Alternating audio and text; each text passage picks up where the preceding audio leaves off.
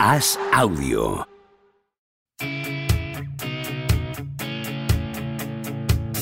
¿Seguirá a Don Propia Puerta batiendo récords goleadores? ¿Creció Camavinga como Sidorf junto a un vecino brasileño?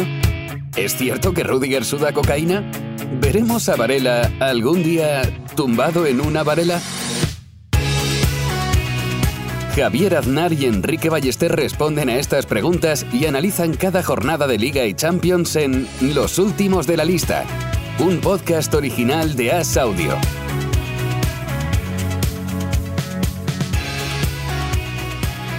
¿Cómo estás, Enrique Ballester? ¿Qué tal, Javier?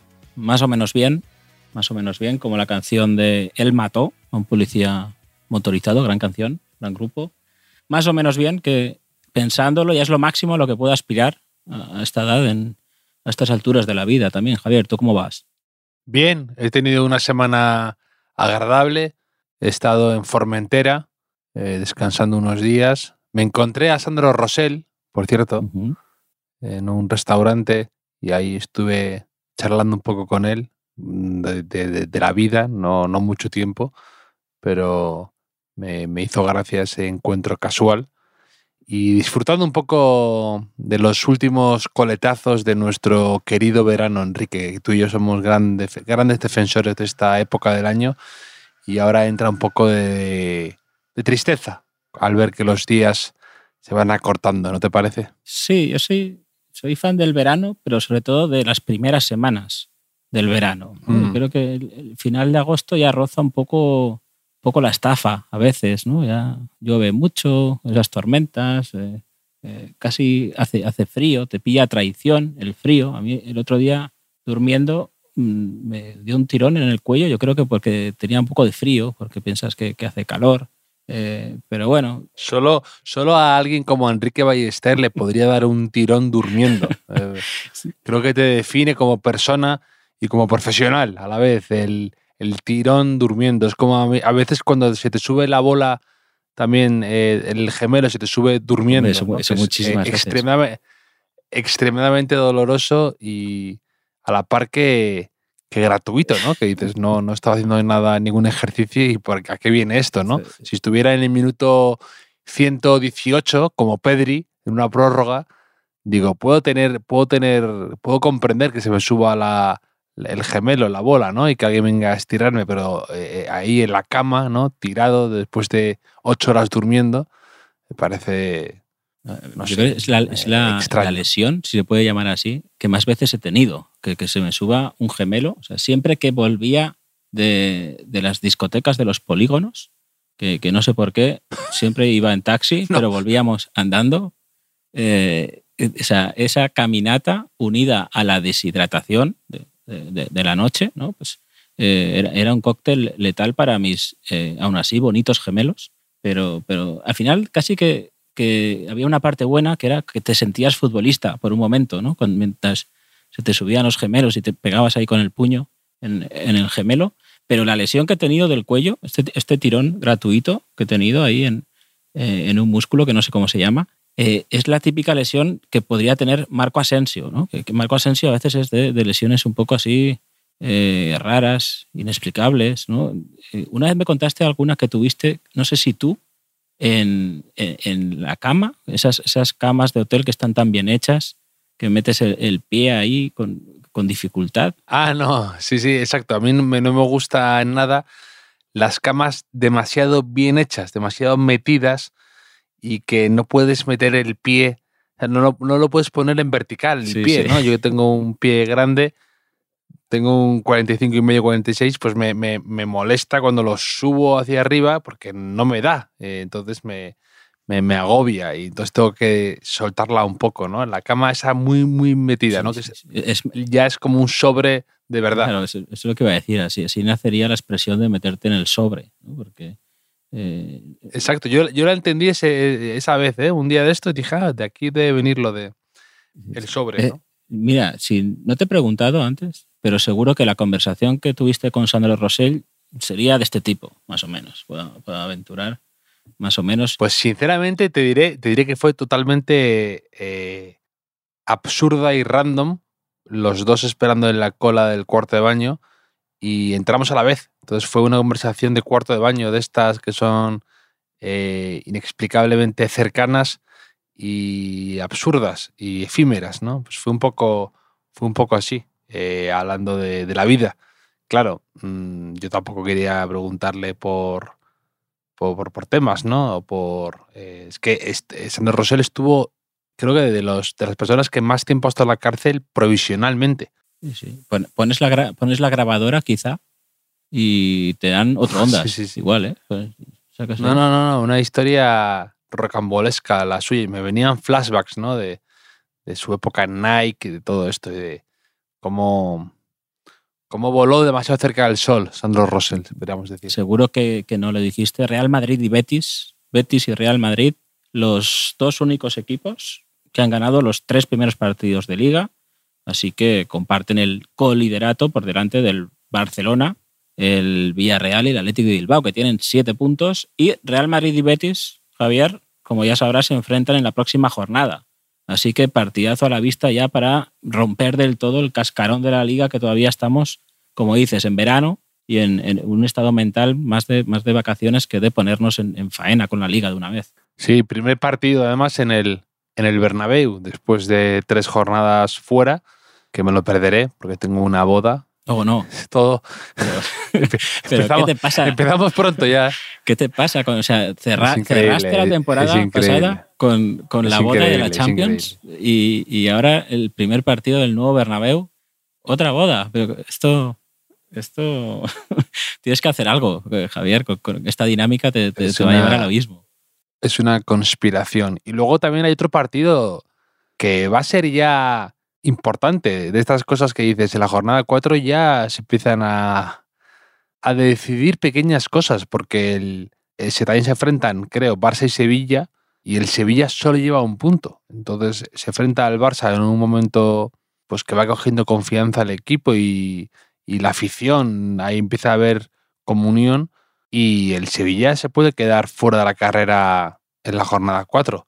Sí, sí, no son muy buenas las señales que, emite el conjunto hispalense, ¿no? Porque ya, ya, yo te lo dije ya la, la primera jornada, ¿eh? que, que, cuando volvimos con el podcast, no quiero ir yo de adelantado de gurú, pero es verdad que no daba buenas sensaciones, ¿no? No daba buenas vibras el Sevilla, porque fueron, no hubo demasiada claridad con la continuidad de Lopetegui, de esto que tardan algo y parece que no han encontrado nada mejor y sigue porque bueno, algo hay que tener y no hemos encontrado nada mejor, que sucedió algo parecido con Kuman y esas cosas no acaban de salir bien.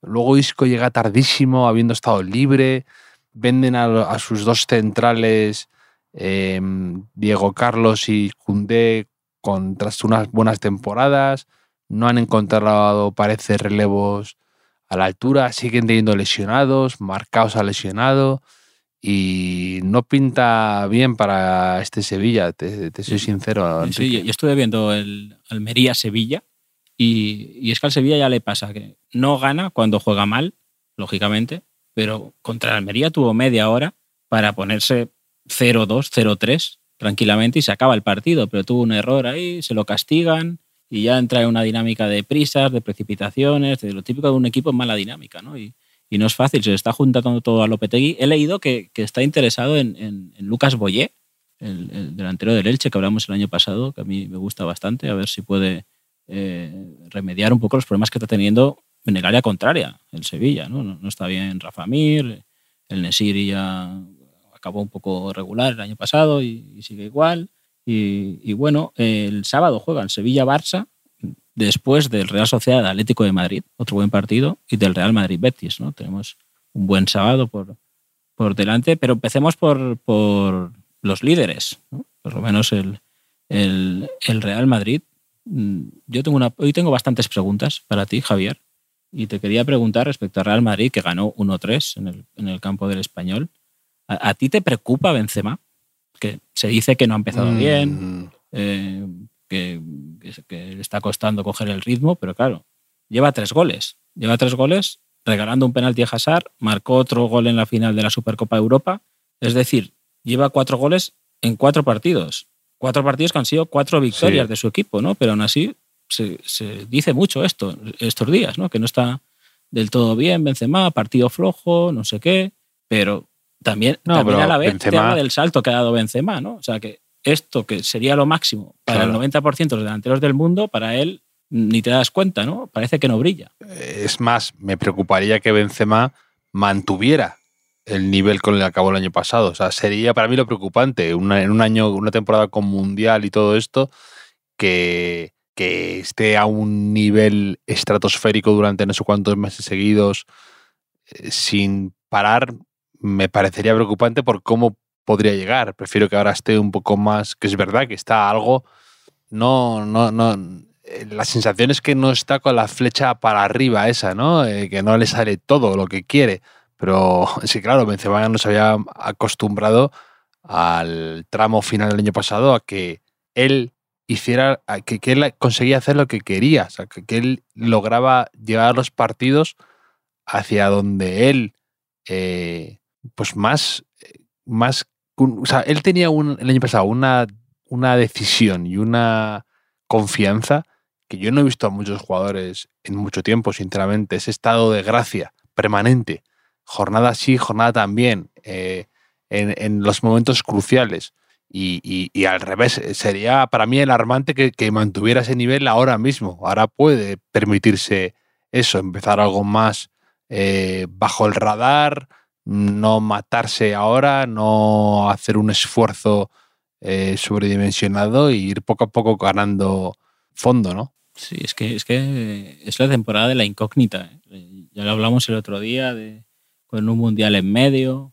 Eh, en todas las temporadas, todos los equipos tienen algún momento de duda, de, incertidumbre, de, una dinámica, una racha negativa. ¿Cuándo es mejor tenerla ahora? O sea, hay que tenerla ya, a propósito, quizá.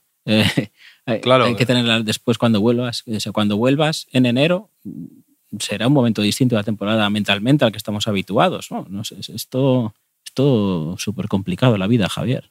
Muy complicada, pero es verdad. A mí lo que me preocupa más no es tanto el estado de forma de Benzema, porque eh, creo que ya está a ese nivel su carrera, que él se conoce mejor que nadie, que él ya entiende lo que tiene que hacer para estar eh, físicamente perfecto y aparecer como tiene que aparecer.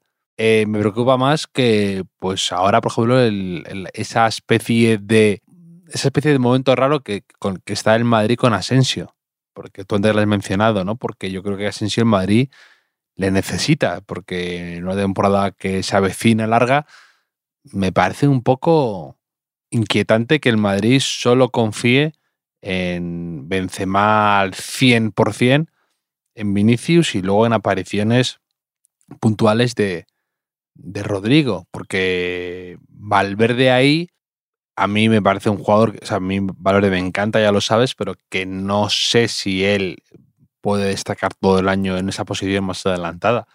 Y si se va Bale, se va Isco, se va Jovic, se va Asensio, eh, se va incluso Casemiro, sinceramente, Casemiro hace dos temporadas marcó seis goles. O sea que Casemiro también tenía su llegada. Eh, pues me parece un poco preocupante, ¿no? Porque que, que confías todo tu...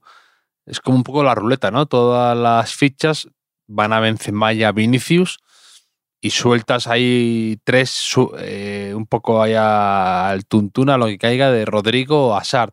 Pero, no sé, creo que tú ves al Atlético Madrid, la plantilla que tiene, hoy de repente salen Cuña, Grisman, Morata, Carrasco, Joao Félix, un potencial eh, importante, o el Barça, ¿no? que el otro tenía en, el banquillo a Omeyang, Ferran Torres, a Ansu Fati, y el Madrid creo que si se va Asensio, como parece que se va a ir, que a mí eso ha, cogido un ha cogido un tono la situación curiosa y además eso que no hay un plan B para fichar a nadie.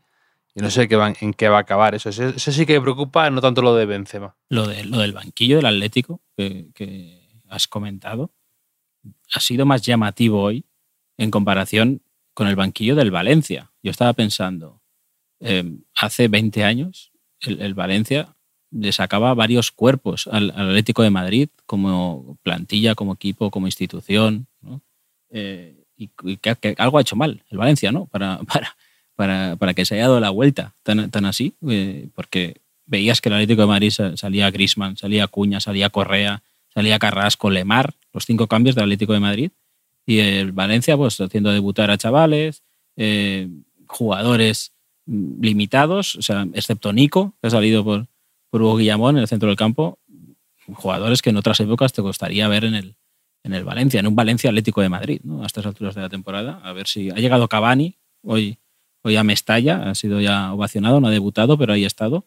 Y, bueno, eh, se nota el Gatuso, menos mal que tiene un corazón fuerte, que sabemos que, que, es una persona que no se va a rendir, porque ha sido un poco, un poco cruel el fútbol con el, con el Valencia en los dos últimos partidos, en, en Bilbao, que, que, tuvo una ocasión final clarísima para por lo menos empatar, y hoy también quizá ha merecido un, un poquito más. Y lo que comentas del Madrid, mm, es probable que, que, no tenga intención de fichar ahora, eso es lo que han dicho, pero claro, también pueden pensar, mm, no tenemos prisa, porque ahora son, les quedan 11 partidos de liga hasta el Mundial, es decir, hasta enero, hasta el mercado invernal, son 11 partidos más la fase eh, de grupos de la Champions. Puede pensar, con lo que tenemos llegamos y eh, vemos si surge una oportunidad de aquí hasta al final. Por el camino también podemos ver si, recuperamos a Hazard o recuperamos a, Mariano, que es mucho recuperar, y después en, enero pues eh,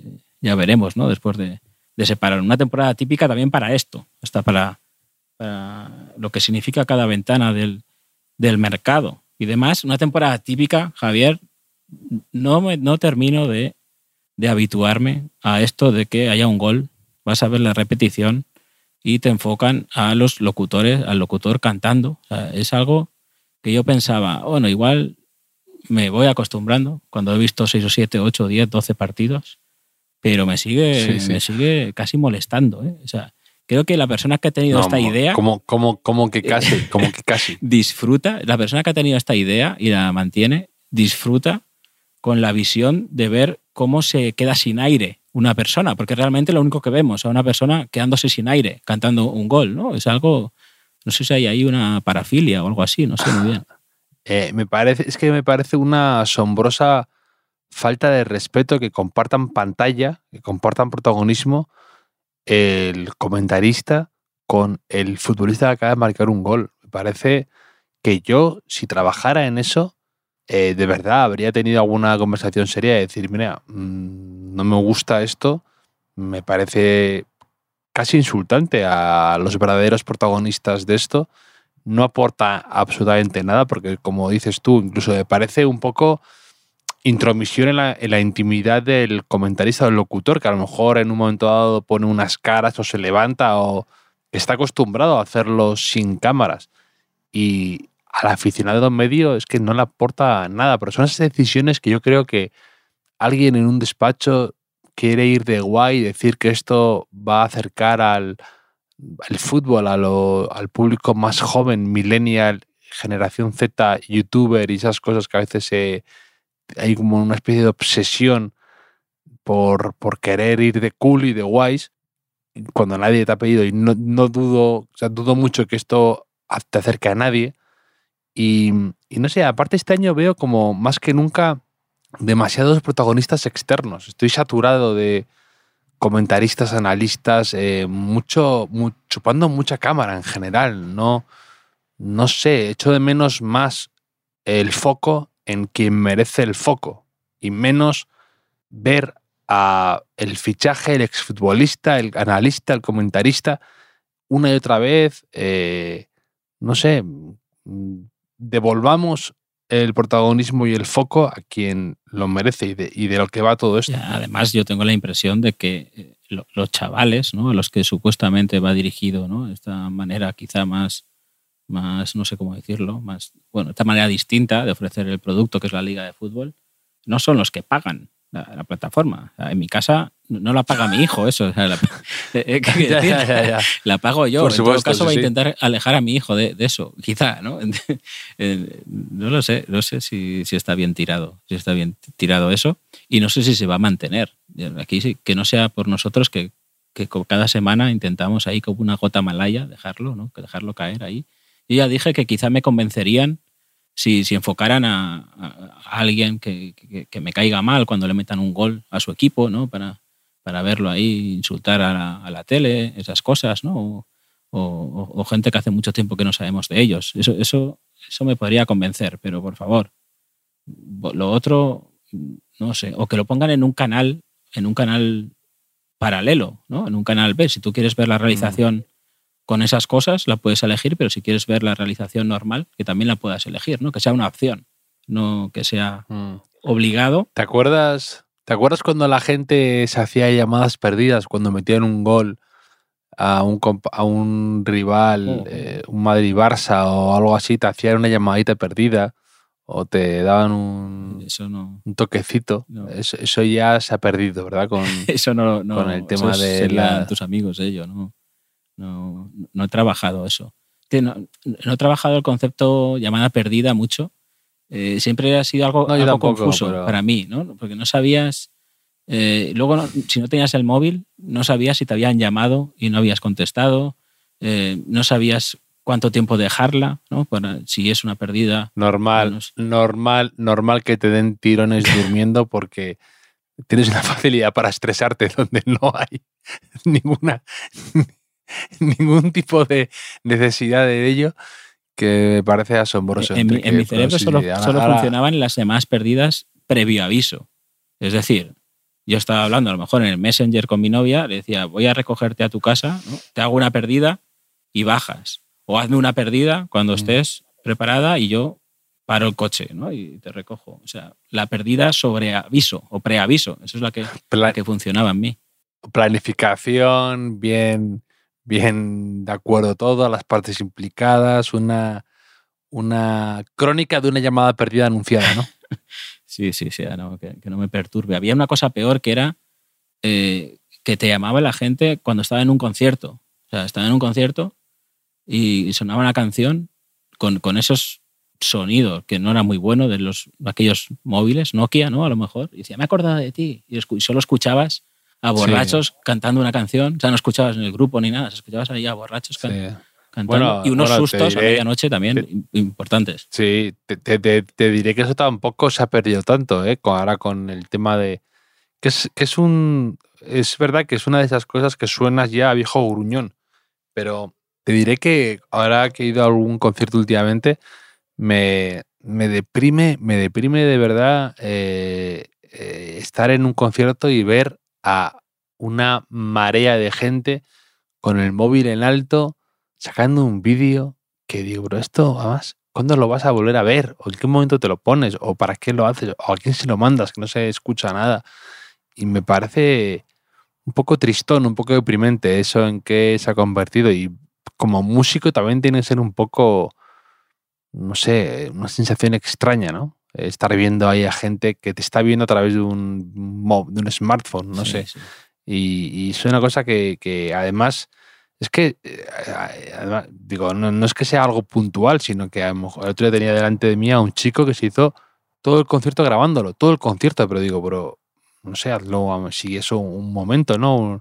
en unos segundos puntuales, pero todo el concierto me parece una locura. Bueno, seguimos con los últimos de la lista. Tu podcast Boomer, Boomer, para, para quejarte de, cosas. Eh, ah, me dejaste, me dejaste al pie de los caballos, ¿eh? Enrique, ¿cómo me dejaste? Vale, fenomenal, ya veo. Veo tu jugada, no pasa nada. Sí, sí, Muy bien hecho. no, pero yo también pienso a lo mejor el, el grupo eh, nunca me había puesto desde, a pensar desde, desde el otro punto de vista. O sea, tú estás actuando ahí, estás tocando a tope y en lugar de generar que un baile o un pogo de la gente, te están grabando como se graban a los chimpancés en el, en el zoo. ¿no? A lo mejor contestan. Eh, bueno, cada uno que, haga lo que quiera, pero a ser posible no, no delante mío. Y eh, te quería preguntar un poco también por las sensaciones. Sensaciones del Madrid, hemos hablado un poco. Eh, se, dice, se, dice, delante de ya mí. Lo sé. Delante de mí. ¿Qué he dicho? ¿Delante mío o delante de mí? Delante mío. Eh, sensaciones, sensaciones. Javier, pregunta número dos. ¿A ti los equipos te transmiten sensaciones? Bueno, antes te, he tirado el, te he tirado el cable sobre esto con el, con el Sevilla. Te he dicho que no transmitía buenas sensaciones, buenas vibras, ¿no? Buenas vibes, como dicen ahora la gente. Ahora es, ahora es, muy de vibes todo. Debe ser eh, la, excepción que confirma la regla, ¿no? O sea, Lopetegui, eh, con esos seis goles que le metió el Arsenal, me parece que fue, eh, es el único entrenador que no puede decir en pretemporada que las sensaciones son positivas, ¿no? Después de los entrenamientos, los jugadores, ¿no? Estamos entrenando bien, las sensaciones son, son, son, son buenas en los primeros partidos, ¿no? a veces dicen, no, a estas alturas de la temporada no es tan importante los puntos, las victorias, sino las sensaciones. Entonces yo miro la clasificación y veo partidos jugados, puntos, victorias, pero no veo la casilla de, las sensaciones. Es demasiado confuso. O sea, para mí, yo a veces eh, todo el mundo tiene sensaciones. Los aficionados también tienen sensaciones, te lo dicen. En verano, yo me tumbo en la cama, Javier, con el cuello dolorido y, digo, a ver, Enrique, concéntrate, siente algo, siente algo, ¿qué pasa? Que, que ya no tienes sentimientos, que no te importa tu equipo, siente siente algo y no siento nada. y no siento nada, me siento un poco solo en, en verano con estas cosas. Y, bueno, tú, tú, sí que tienes sensaciones. Mm, sí, sí, sí, sí. ¿Y qué te han dicho para el cuello? Que, bebas mucha agua, ¿no? porque eso es, eso es como la, lo del prueba, y, prueba a reiniciar para los humanos, ¿no? Eso es beber mucha agua y hacer natación, esos son los consejos que te da la gente para cualquier cosa, cualquier, cualquier dolencia que tengas. por, bebe mucha agua. por la automedicación, es decir, se, lo dije a, a, mi mujer, a Delia, me dijo, tómate ibuprofenos, que, es, que son anti, no sé, muscular, ¿no? Te relaja muscularmente, presuntamente, y lo único que he conseguido es que acabé vomitando anoche de, de tanto ibuprofeno y demás. O sea, fue a peor, y entonces del escorzo para vomitar me duele más el cuello. Me parece muy, me parece, me parece muy, me parece muy responsable que hablemos aquí, eh, me parece algo muy cabal, que hablemos de automedicarse con, con, con total eh, ligereza, Enrique. así eres tú. Pero, bueno, mm, mm, siguiendo con fútbol y delincuencia, Javier, eh, ¿qué te parece lo, de, lo del Barça? O sea, mm, el otro día le, le robaron el, reloj a Lewandowski, que luego leí que, que al chaval que se lo habían robado le pillaron, le pillaron los mozos mientras lo estaba eh, enterrando. O sea, estaba un auténtico pirata en la isla del tesoro, ¿no? Me imagino ahí con un, con un mapa haciendo el caminito hasta, hasta el reloj. Eh, también lo hemos sabido que ha habido un asalto a, la casa de Guamellán y, que no era el primero. La Porta, el presidente, apareció en el palco con, un ojo morado. ¿Qué está pasando, Javier, en el Barça? Sí, no, pues me preguntabas, no, no me parece bien, eh, si es tu pregunta, no me parece bien eh, estas historias. Eh, lo cierto es que algo como lo de Aubameyang, que hemos estado leyendo hoy, atraco en su casa con ellos delante y que incluso le han pegado, en ocasiones, no, no, sé, si tú también notas que se habla con cierta ligereza, ¿no? De cuando entran a robar en casa de un futbolista, ¿no? Porque en nuestra cabeza pensamos, pues será una mansión, es futbolista, tampoco le habrán robado nada que no pueda reponer con lo que cobra. Y sin embargo, es que tiene que ser muy, muy, muy, muy traumático o algo así. Eh, muy. Em, no sé, que te deben te debe asustar muchísimo y luego, pues que te debe afectar tu sentimiento hacia esa ciudad, ¿no? Yo me acuerdo que Di María le pasó eso en el Manchester United y tuvo que salir pitando de ahí. También pasó algo así en, en Nápoles con un jugador, me acuerdo que era la Becci, que dijo que le habían robado y que él, si eso continuaba en la ciudad, esa especie de impunidad o, que los futbolistas estaban en el punto de mira de ladrones, que él se iba a alargar porque así no podía vivir, ¿no? Su familia, con miedo en el cuerpo, la sensación de que le van a... cuando está jugando, que le están robando en su casa. Y, no sé, en el Barça ha pasado últimamente y, y da que pensar. Sí, hombre, no le pongo un 10, ¿no? a, que te entren en casa, te peguen y te roben. Eh, no, no, le gusta a nadie, evidentemente, pero por volver a lo de la porta, o sea, lo de la porta que apareció con el ojo morado en el palco, eh, se ha explicado que era un, se ha dicho que era un, un accidente doméstico. O sea, no sé si se ha entrado en detalles. Sí, que es, que es aún más Claro, o misterioso. sea, es, que, es que creo que se, eh, se convierte el, el efecto contrario, ¿no? De, dices, no, no, tranquilos que es un accidente doméstico. dices, ¿qué tipo? ¿Qué haces en casa? O sea, ¿qué, qué tipo de, de accidente Sí, sí. doméstico te deja la cara así, ¿no? O sea, yo, yo preferiría, la verdad, Sí. eh, mm, contar una mentira que sea no un accidente doméstico que un accidente, es decir, un accidente doméstico. ¿no? O sea, yo una vez hice lo contrario. Y una vez me levanté a mitad noche también, después de, de que se, se, se me subiera un gemelo, por cierto, eh, eh, y estaba ahí un poco medio borracho aún. O sea, hoy es día de confesiones esto. Eh, y me, no sé si te lo conté ya, en- o lo conté en un artículo, quizá, probablemente.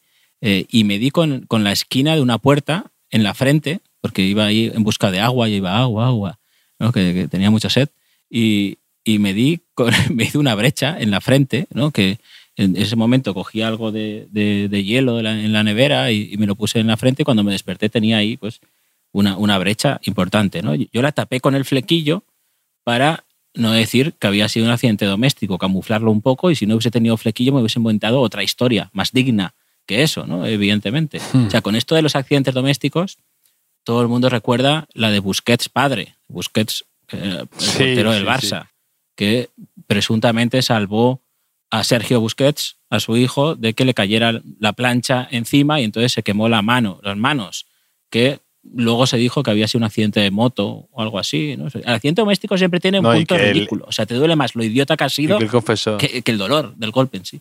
Sí, además, accidente doméstico siempre suena un componente mm, tanto misterioso como mentira, algo, ¿no? Eh, Siempre tiene esa sombra de sospecha alrededor. Y di- dilo abiertamente, ¿no? el, Pues el- fue- el bote de, Colo- el bote de Colonia, de di- Cañizares, ¿no? Un poco ahí. Sí, me di, me di en la ducha, yo qué sé, y, y puede suceder. A un amigo mío, más me acordaba viéndole el otro día a la porta, y eh, se presentó un día en clase así, y todo el mundo en la, en la universidad estaba convencido que se había pegado, había estado en una pelea por la noche y demás. Y, lo que había sucedido es que habíamos estado jugando en casa de un amigo al futbolín y, y fue a celebrar un gol. Estábamos en una especie de terraza y no se dio cuenta de que estaba cerrada y, celebrando el gol atravesó el cristal y, lo rompió y se quedó con el ojo como así, como si lo hubieran pegado. Y, fue, fue ese accidente. Entonces, claro, digo, es que mejor casi que has estado en una pelea Claro. Por la noche que jugando, que jugando al futbolín y celebrando. Este verano, este verano eh, jugando un partidito en el pueblo con, con niños, en- entre ellos mi hijo, pero hubo un balón ahí eh, en la banda al que yo fui al cruce y venía un niño que es eh, el hijo de, de mi primo, no sé si es sobrino mío, segundo, eso es algún parentesco. El niño tiene ocho, ocho años, nueve años, algo así.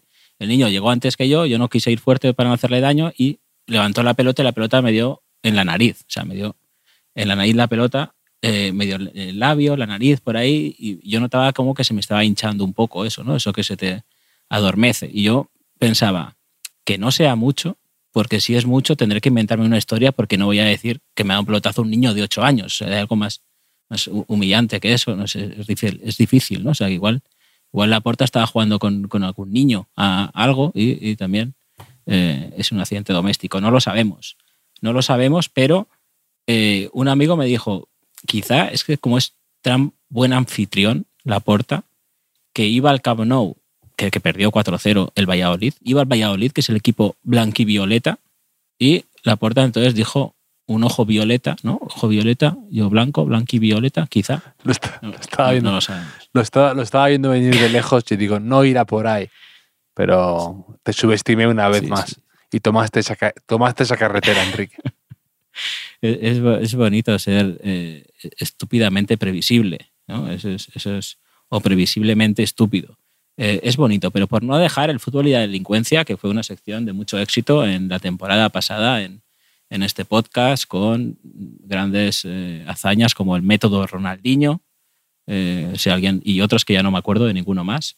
Pero hace unos días salió una noticia, Javier, que, que no hemos comentado y deberíamos comentar, de un tipo que estafó a su novia haciéndose pasar por futbolista. ¿Tú, esto te, enteraste? ¿No te enteraste? No, no me enteré, no me enteré de esto. ¿Qué pasó? Pues mira, te lo cuento. Me interesa. Eh, me, me, me, gustan mucho las historias de un buen, un buen estafador. Me gustan los documentales, historias, podcasts del típico tipo que se va enredando su vida y demás, porque me parece fascinante imaginarme cómo puede dormir alguien así y no tener no tener tirones en el cuello ni que se le suba la bola y dormir a pierna suelta. Sí, sí, pues este te va a gustar, este te va a gustar y quizá incluso te dé una idea para, el futuro, porque eh, la sección cuarta de la Audiencia Provincial de Valencia condenó a dos años de prisión por un delito de estafa a este hombre que engañó a su novia haciéndole creer que era futbolista profesional. Eh, a ver, lo que hacía este tío era que conoció a esta chica en una red social y empezaron una relación sentimental. ¿no? Eh, el hombre vivía en Las Palmas y se trasladó a vivir a casa de su novia. Él le decía que tenía el dinero eh, en, cuentas de bancos de Andorra, por ahí, ¿no? pero que mm, no podía utilizarlo por, por X razones. ¿no? Eh, decía que tenía negocios en Marbella, que residía en una urbanización de lujo, etcétera, ¿no?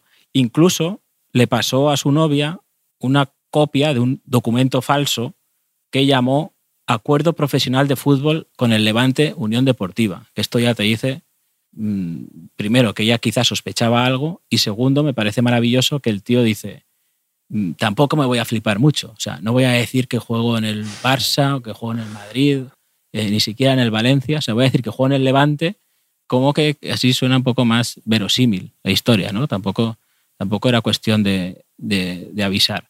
También le enseñó un resguardo bancario que era falso, que tenía un saldo de 96.000 euros. Entonces el tío dijo que tenía los ahorros a plazo fijo en el banco ¿no? y que no tenía liquidez en ese momento. Así que la víctima le fue dando dinero hasta 7.500 euros, eh, prometiéndole que un día se lo, se lo, devolvería y ese día nunca, nunca llegó.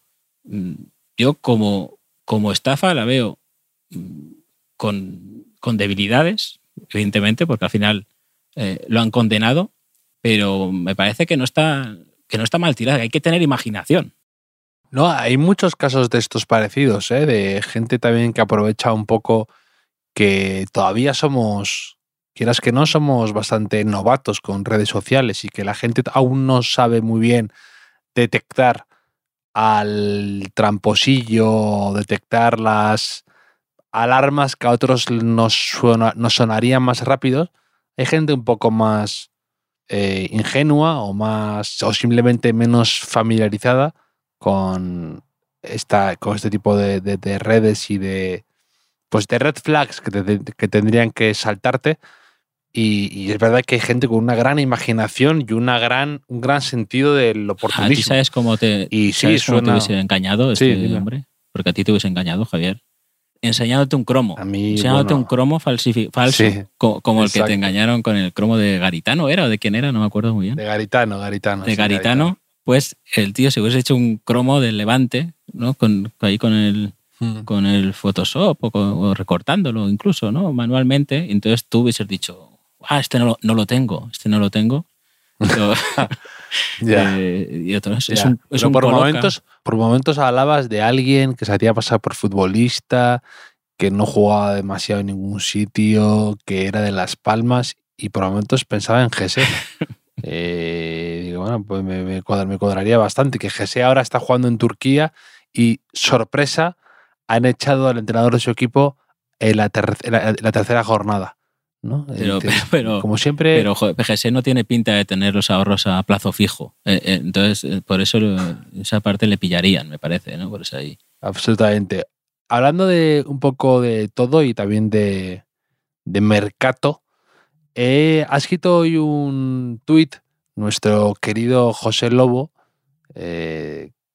escritor, y gran sevillista y autor de uno de los libros del CAO, de hooligans, de uno de los hooligans ilustrados del Sevilla, Yonkis y Gitanos, muy recomendable, que decía que si España, la Liga Española, se haya convertido ya en la Liga Argentina para... A ver, perdona, si, si, la, si la Liga Española se haya convertido para la Premier, lo que es la Liga Argentina para la Liga Española hace unos años, ¿no? Como un caladero de talento, ¿no? Un, lugar al que acudir y lograr fichar una estrella o un jugador muy bueno de un equipo potente para un equipo mediocre de esa otra liga, ¿no? Y está sucediendo bastante este año, ¿no? Con lo de, eh, pues de repente que el Aston Villa, ¿no? Que firmó temporada muy mala el año pasado, ficha a Diego Carlos, uno de los centrales más eh, revelación de los últimos años, del, de, nada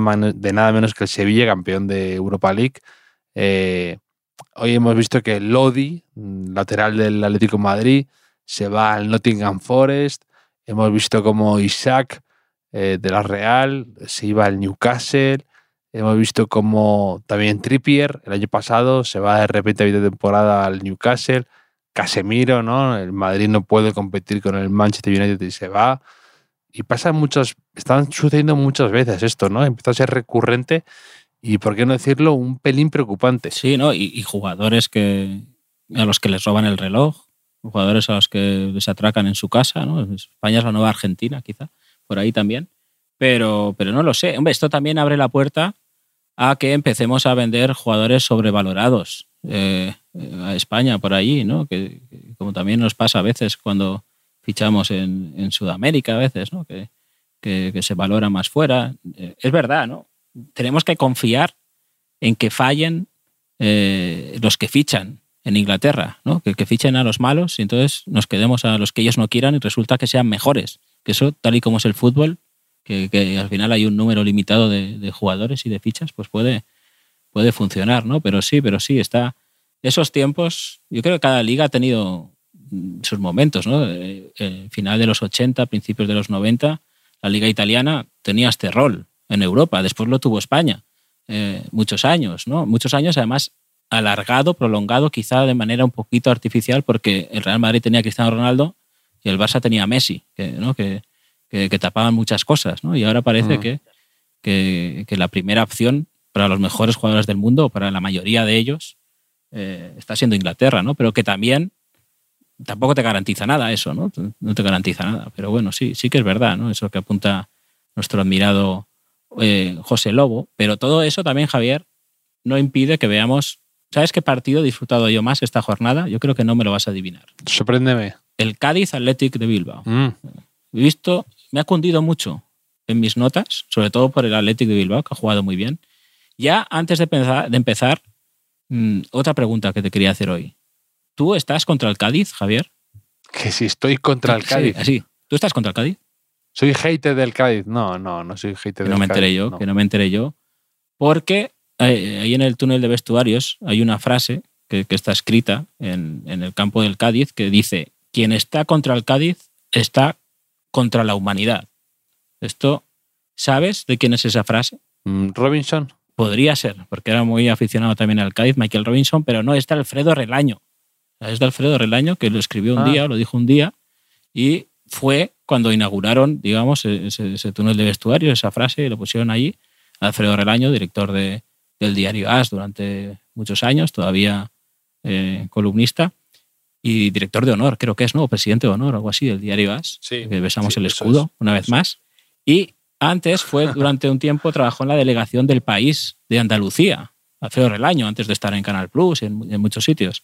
Y entonces visitaba mucho Cádiz, le gusta mucho Cádiz, y bueno, pues eh, escribió, dijo esa frase, y ahí se ha quedado que es una frase que normalmente en los túneles de vestuario de muchos equipos ¿no? hay frases un poco intimidantes, ¿no?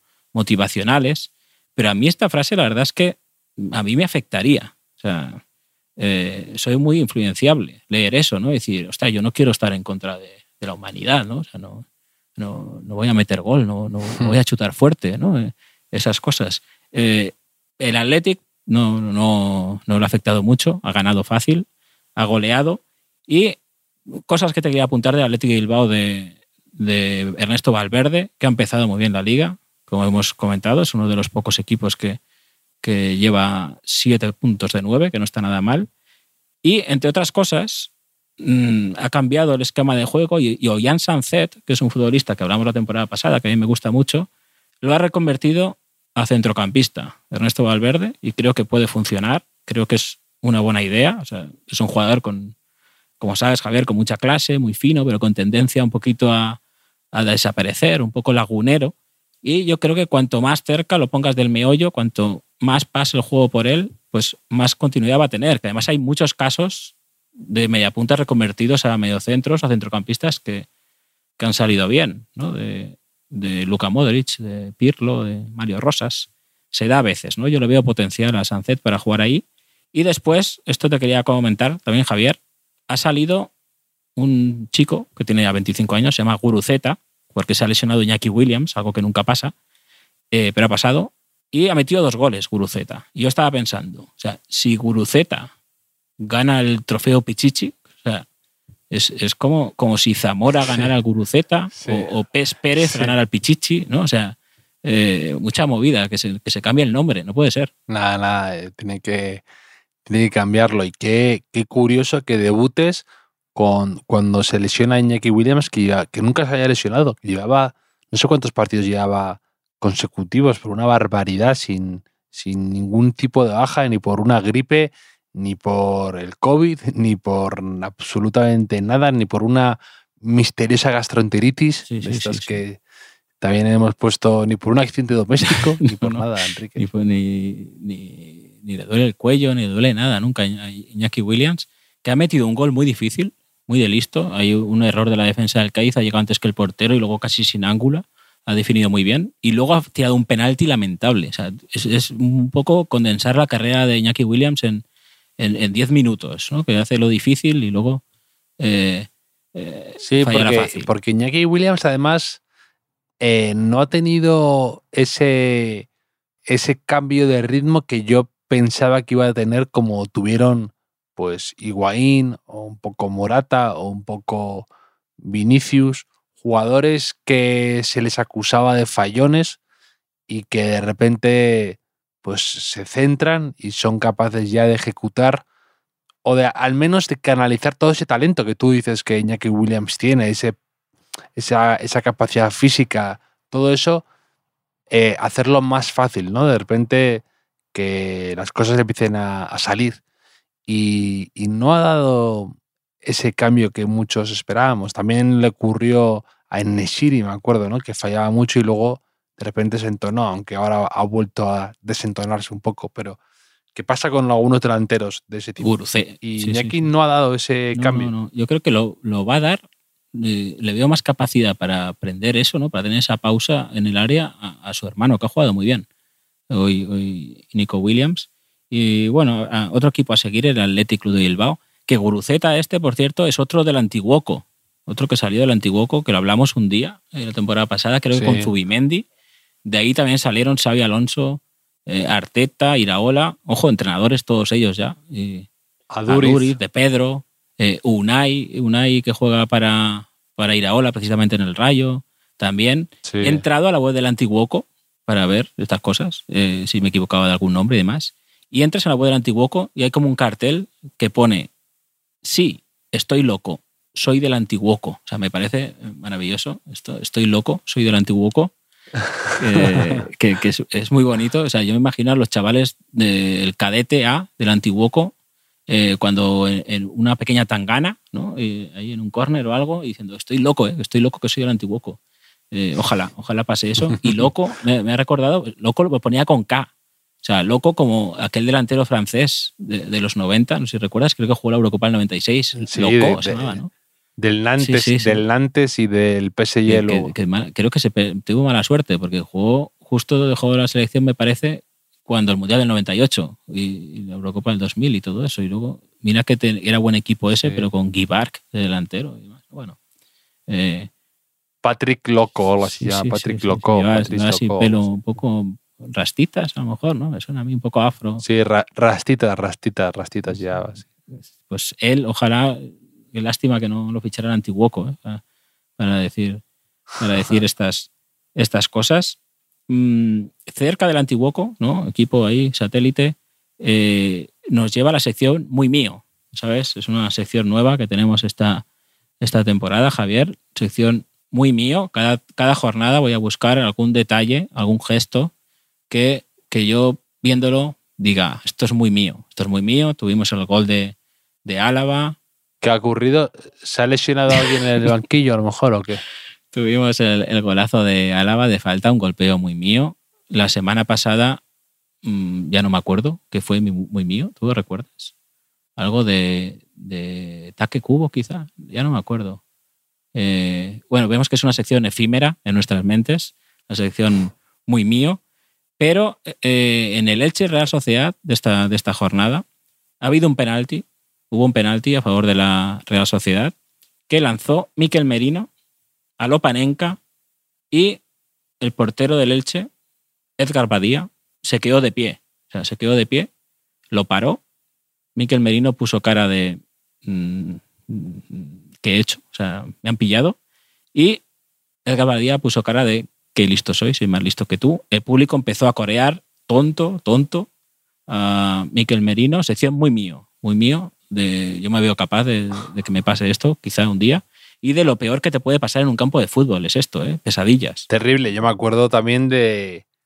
Ocurrió algo parecido en aquel Getafe Real Madrid loquísimo con lo de Pepe, que Casquero intentó un penalti, ese penalti creo, ¿no? Ese momento después de, de, de- de esa situación eh, con Pepe, de esa agresión, le lo tiró Loparenca, Casillas lo paró y a continuación en la, en la jugada siguiente creo que el Madrid Sí, un, o golazo o de algo. Higuaín. Un golazo de Higuaín que era el 3 Sí. a 2 o algo así, tremendo. y es muy tiene que ser muy una sensación un poco como si te pillan copiando o cuando tu madre abría el probador en el cuando estás probando unos vaqueros o algo así no ese momento de mm, ojalá pueda volver atrás 15 segundos Sí, sí. O, o cuando estás enterrando el reloj que has robado a Lewandowski, ¿no? Y entonces eh, llega la policía y, y te pilla. Ya sé que fue la sección muy mío de la semana pasada. Fue el pasecito de rosca que le hizo Kangin Lee a, a Muriqui Mm. del Mallorca. O sea, todo, todo zurdos eh, me representan en, en, en esto del fútbol. Y, y no sé, Javier, si a ti te ha llamado algo más la atención esta, esta jornada. El Betis, el Betis está confirmando una teoría que yo suelo tener, que es mm, se ficha demasiado en el fútbol a veces. ¿no? O sea, el Betis, que tú ves el 11 que saca el Betis y prácticamente es el mismo equipo que tenía el año pasado. Y dices, pues ¿para qué? ¿Para qué más? Si, ya te, si te ha funcionado, estando todos un año eh, juntos, un año sanos, vas a tener ventaja incluso. Mm, te lo compro un poco. Sí que es verdad que creo que eh, mantener una columna vertebral y dar continuidad a jugadores y no complicarte la vida es importante. Pero mm, cuando empiezas a perder piezas y luego confiar demasiado en jugadores que han quizá tenido un año muy... em, un año fuera de lo común y el típico año de Mariano Pernía, ¿no?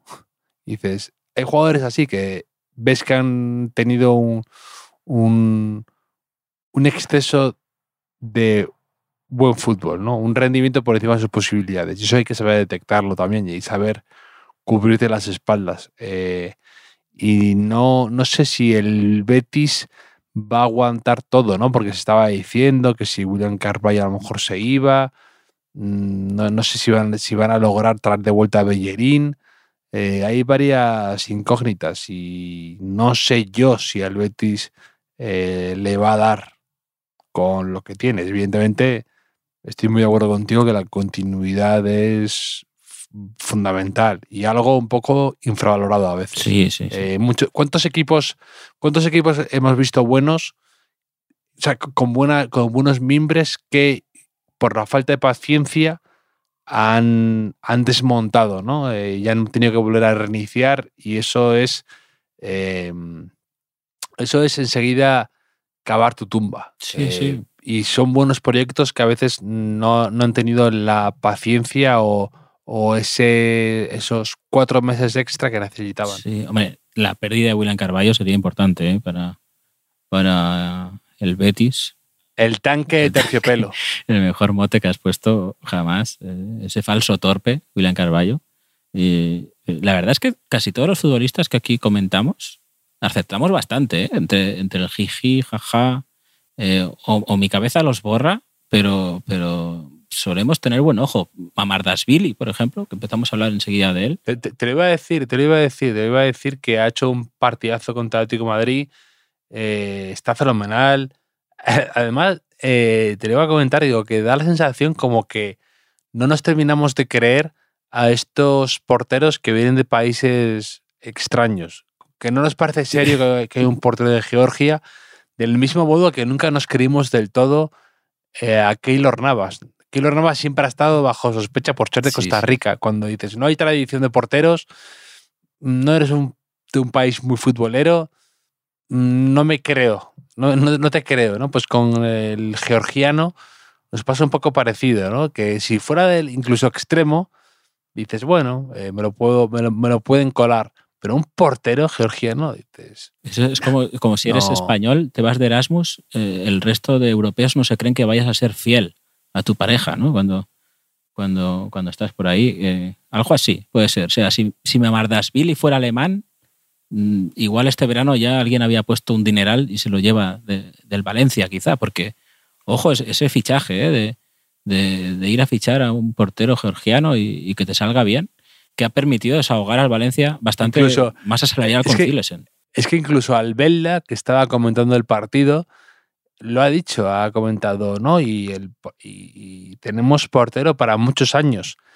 Y luego ha recapacitado y ha dicho, bueno, a lo mejor viene alguien con mucho dinero y lo compra, pero que ni él mismo se lo estaba creyendo, como diciendo, ¿quién va, quién va a fichar a un portero de Georgia? No es en serio gastarse dinero en un portero de Georgia. Sí, sí, sí. Y, y él mismo como que sonaba a- eso. Tu- Tuviste, ahora que hablas de Al- Albelda, tu, el, el anuncio de, de Albelda de, de los mua- muakis. ¿Muaki? ¿Sabes qué es un muaki? ¿O no sabes qué es un muaki? No, no sé lo que es un muaki, lo has repetido muchas veces en poco tiempo. Es que- es, que, es, que es un muaki.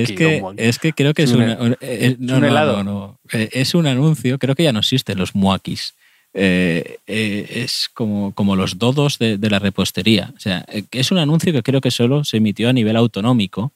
Eh, Tú sabes lo que es la horchata, ¿no? La horchata sí que lo sabes, una bebida típica valenciana. Sí, sí, sí. que normalmente se come mojando Con fartons, fartons, ¿no? correcto. Entonces, una empresa visionaria creó los muakis, que eran fartons rellenos de chocolate. O sea, atiende.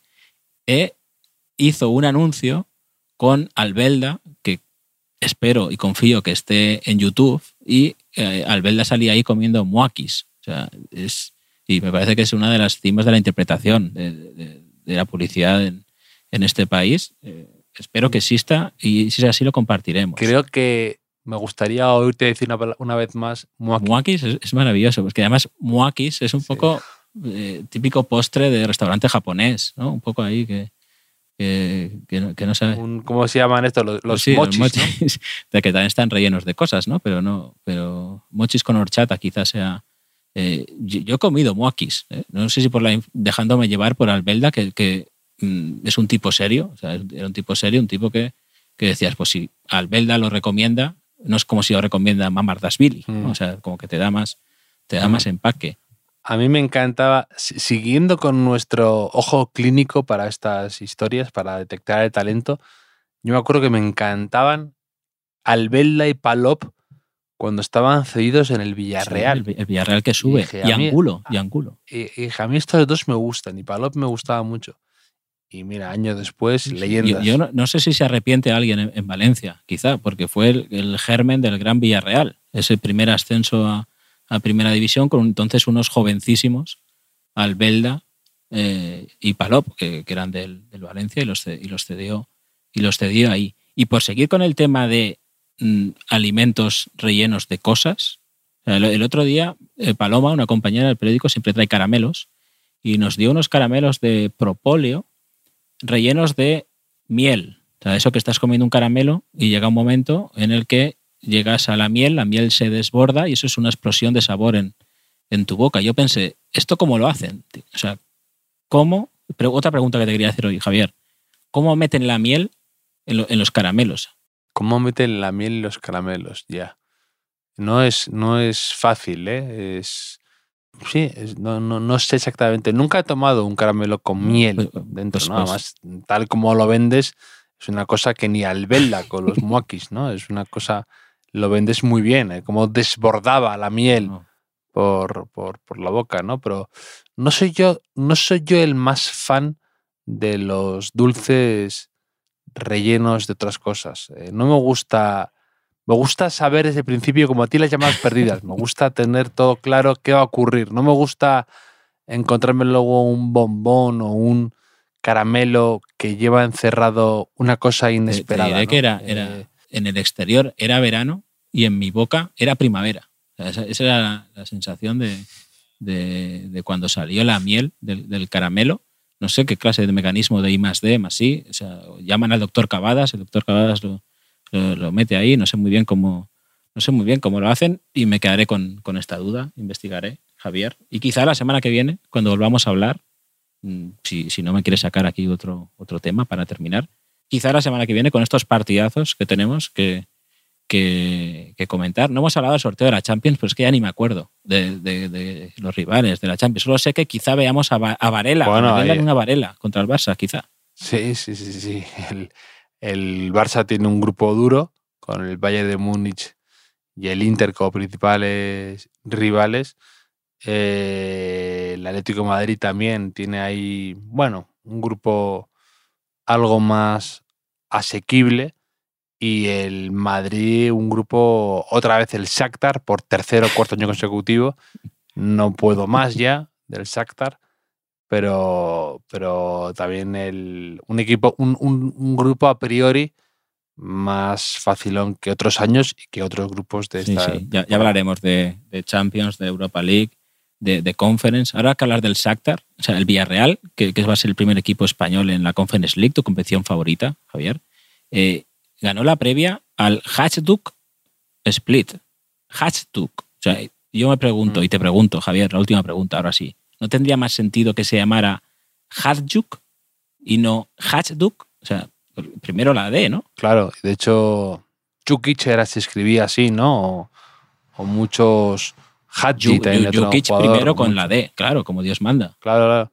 Por eso en nuestra cabeza lo tenemos es como si fuera como si fuera ¿no? Como si fuera Sí. No sé, no sé, son cosas Sí, que- Hay, hay, cuando estuve en Croacia este verano había muchas pintadas del Hajduk Split. Son bastante aficionados y eso que no estaba en Split, pero son lo viven mucho el fútbol ahí. y los, Y lo es escribían un bien. equipo- sí, sí, sí. Es, un equipo que ha tenido grandes jugadores. ¿eh? De hecho, muchos jugadores de, estos de la liga de los 90 eh, que escapaban un poco de la guerra de los Balcanes. Mucho jugador talentoso y muy profesional llegó a la liga del, del famoso Hajduk Split. Pues, ¿Sabes quién era del Hajduk Split? Era eh, Boban, ¿Quién? por ejemplo, Boban. Boban jugó en el, en el Hajduk. ¿Qué te parece? Jugadorazo Boban. Sí, ya el, el otro día. También, y también jugó en el Celta de Vigo, ¿eh? que es un paso de esos un tanto extraños. Eh, fue más un poco polémico y acabó su carrera en el Celta de Vigo, Boban. Sí, sí, sí, pero ya, mí ya- me ya- ya encantaba. muy al final, ¿no? Al final. A veces Sí, hacían sí, esos, no, esos fichajes. año, de- 2003 esos por ahí. fichajes ahí. eh, Kostadinov, por ejemplo, lo fichó el Deport también muy al final, me parece. Y, Sí. y a- apenas jugó. No sé. No suele salir bien. Un poco de ese tipo es el fichaje de Cavani en el Valencia, que no, no hemos hablado de él. Como fue quizá un poco lo de Pastore con el Elche el año pasado. ese- ese. Eh, nunca se sabe. Van Nistelrooy en el Málaga. Bernice Roy en el Málaga, correcto, correcto. O Treceguet en el Hércules. Eso es. Pues nada, Enrique, eh, un placer como siempre charlar contigo. Así es, Javier. La semana que viene nos volvemos a ver y empezaremos ya con, con dos capítulos por semana, que la gente ya necesita esta dosis doble de los últimos y nosotros también. Un abrazo. Un abrazo.